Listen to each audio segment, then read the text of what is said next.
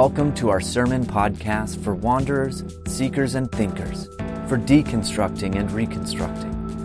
This is a feed of Open Door Church, a faith community focused on God's love and grace, a progressive church built around action, community, and people. We've got a guest speaker with us this week, so enjoy a fresh perspective and check back often as we're posting new content every week.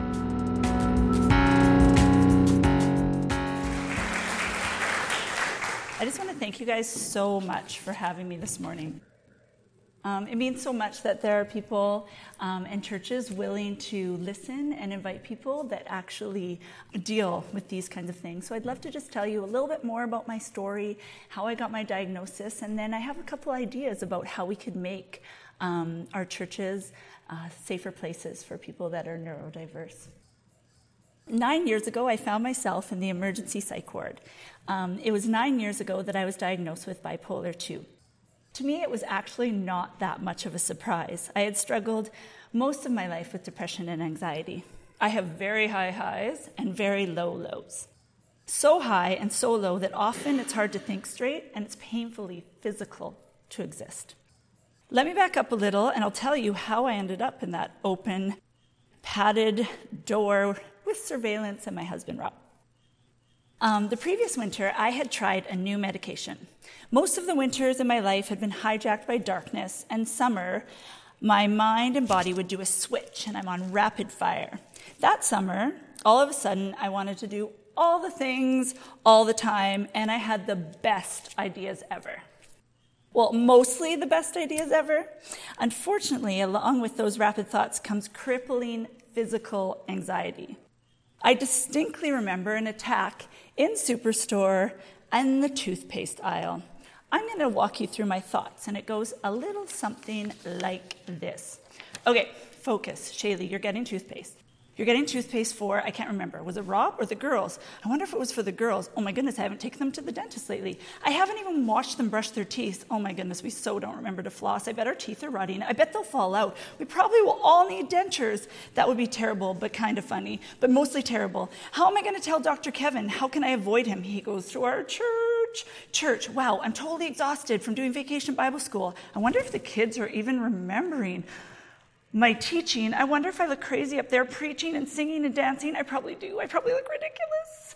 Do I really care? I hope the parents didn't sing, hear me singing at the top of my lungs unpitched. Funny, not funny. I saw my friend there. I bet she's mad because I haven't called her. Ugh, I'm such a crappy friend. Man, I suck at a lot of things. I hate cooking. I hate cleaning. I spend a lot of money. How selfish am I? Just look at my cart. Do we need everything in it? Yes. No. I don't know. That's it. I'm putting everything back. No, no, no. You need to get toothpaste. Seriously. I don't know what brand. Colgate, Sensodyne, Crest, the watermelon flavor. Maybe no the cheap no name. Yes, that will save money, but I think it will be gross. And then it will be gross, and then no one will do it. And back to the teeth rotting thing. What do I get? Maybe I should put everything back and get no name everything. I have to start over. I need to start over before we lose our house and end up in bankruptcy, and it will be all my fault.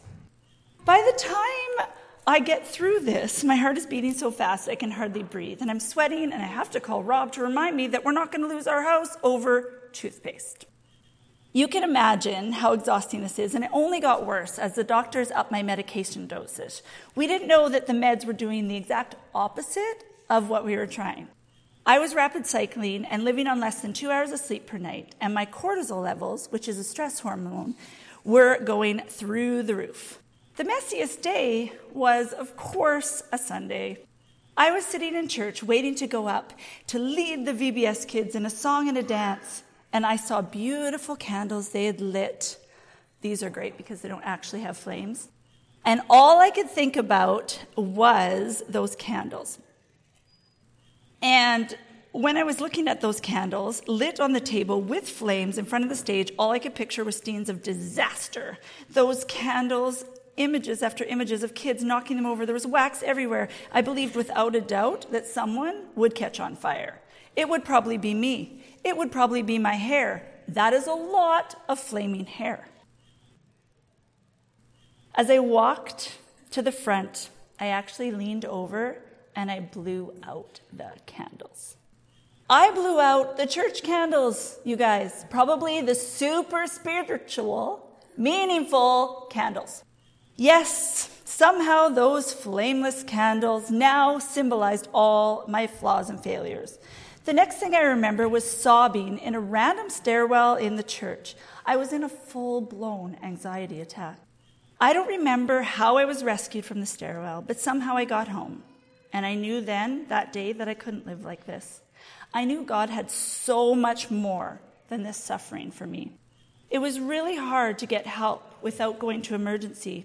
You see, I'm super high functioning, so my intense mood fluctuations have never fully been seen by medical professionals. They saw my depression, which we kind of understand, but not my hypomania. All they could see was my accomplishments. I worked as a teacher on call, took care of my home, my little girls, and I had several leadership roles. But that night after the candle meltdown, I was desperate and I begged God to heal me. But instead of miraculous healing, He gave me the strength and courage to gather up all my shame and embarrassment and seek treatment like I never have before. In that moment, I decided I was unwilling to lose another winter to depression and spend summers so high and full of fear and confusion. I was unwilling to yet again burden my tribe and my family and my friends with my dark, hopeless thoughts and my sharp, anxious words. I was unwilling to listen to the same cruel tapes that played in my head. That night, it was suggested that I go to a place that I now affectionately call Crazy Town. Ironically enough, the place was called Crest with an extra S standing for Community Residential Emergency Short Stay Treatment. It was there I learned that I had bipolar 2. And it was terrifying because the word bipolar is misunderstood and heavy. I wanted to say I have a little bit of anxiety and depression because it has a little bit less stigma. I know now that speaking out and sharing my diagnosis of bipolar releases me and others of the shame and baggage that we carry. I know now it's not actually my fault and that it's just a part of my brain that doesn't work as it should. Please know that if you are a Christian and you are suicidal, or you're depressed, or you're anxious, or you struggle with an eating disorder, OCD, you struggle with PTSD, it is okay to seek professional medical help. It is okay to take medication. As I said on the video, you are replacing or balancing chemicals that are not working right or are missing. It does not weaken your faith. And I wish we could think about medication like we do for, like insulin for diabetes.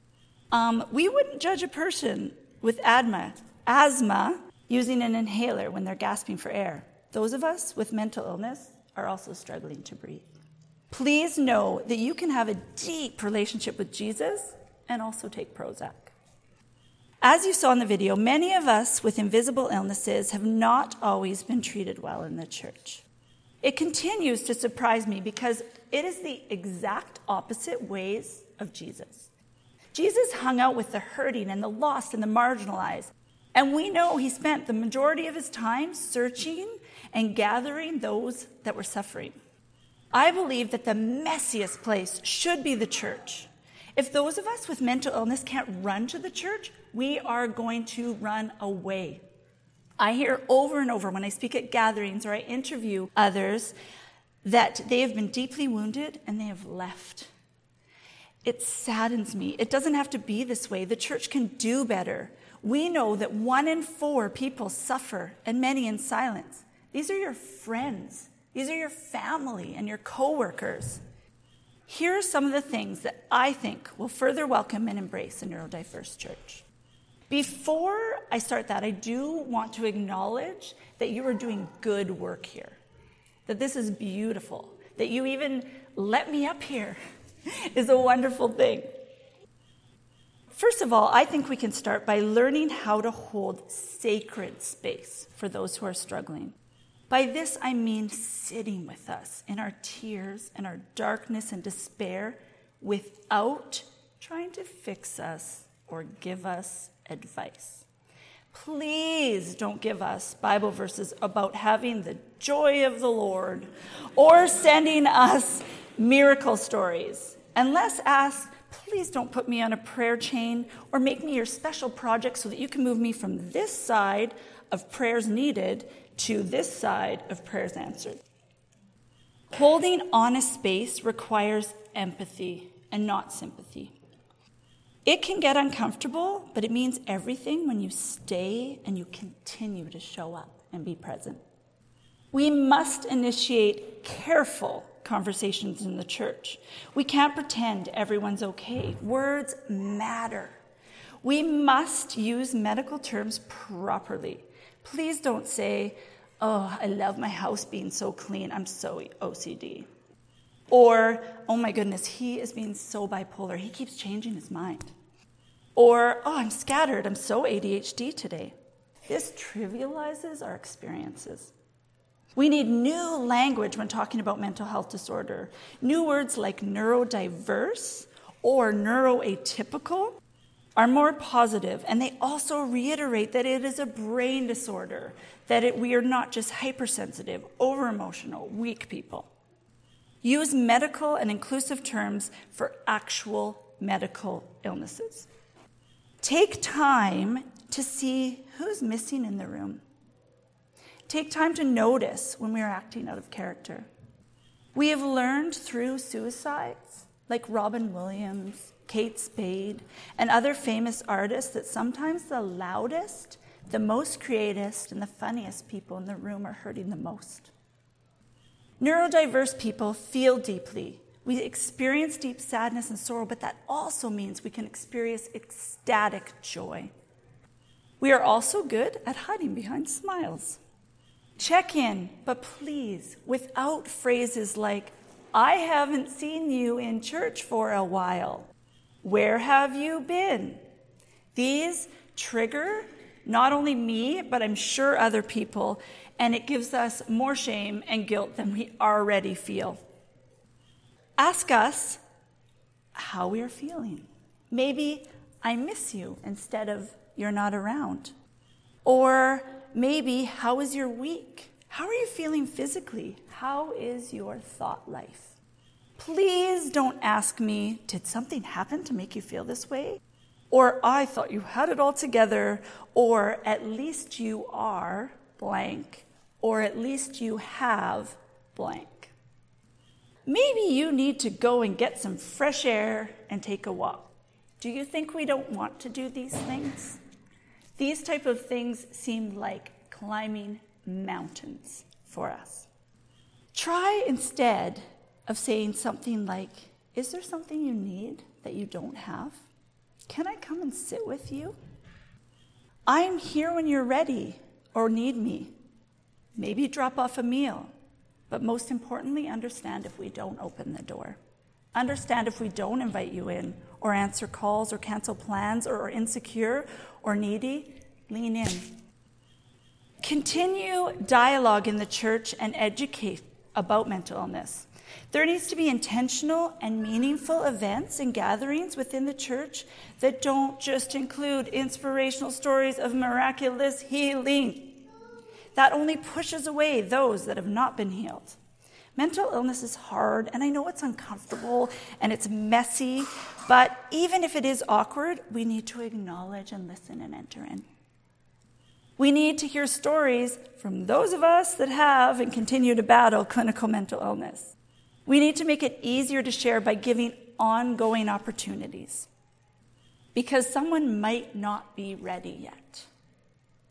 We need to understand that healing is not linear that we will still stumble and we will still have symptoms, but love us through them. This takes time. We're so busy these days, we don't take time to create deep and meaningful connections. I know that the greatest gift you can give me during a depressive or hypomanic episode is your time and connection. It sounds so simple, but we must keep showing up for people again and again and again, even when it's hard and it's heavy. We need pastors and church leaders to be willing to admit that the church does not have all the answers. Lead with authenticity and vulnerability. It gives us permission to do the same. I love how Bradley ended last week when he said, Have a good week or not. I think it gave us permission to show up this week It sat so well with me that I could come back and tell the truth about my week and not just say, I'm fine and good. We need to take time to actually learn about the symptoms and behaviors of mental illnesses that are misunderstood, like bipolar, um, like OCD, and not just watch television and take in those stereotypes. Find them, see us, show us that there is a place for us in the church.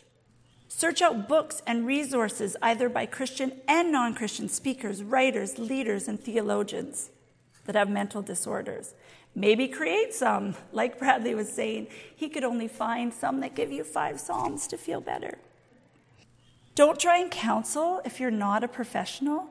Mental illness is not unconfessed or generational sin, and it is absolutely not a lack of faith. Be very careful when preaching faith versus fear messages. Maybe don't preach them at all. Have lists of psychologists and resources that are available in your area, and also have resources available for the families that are loving us. I am convinced that we must make the church a messy, sacred sanctuary for the suffering.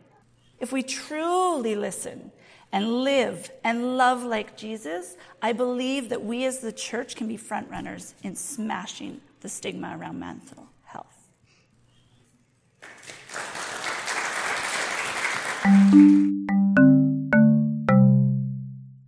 Thanks for listening to this sermon podcast from Open Door Church. Our intro and outro music was created by Lee Rosevere and is used under a Creative Commons by attribution license. Have a great week ask the hard questions, and explore God's love. Everyone is always welcome to join the journey with us at Open Door. Learn more at opendoorfamily.ca. That's opendoorfamily.ca.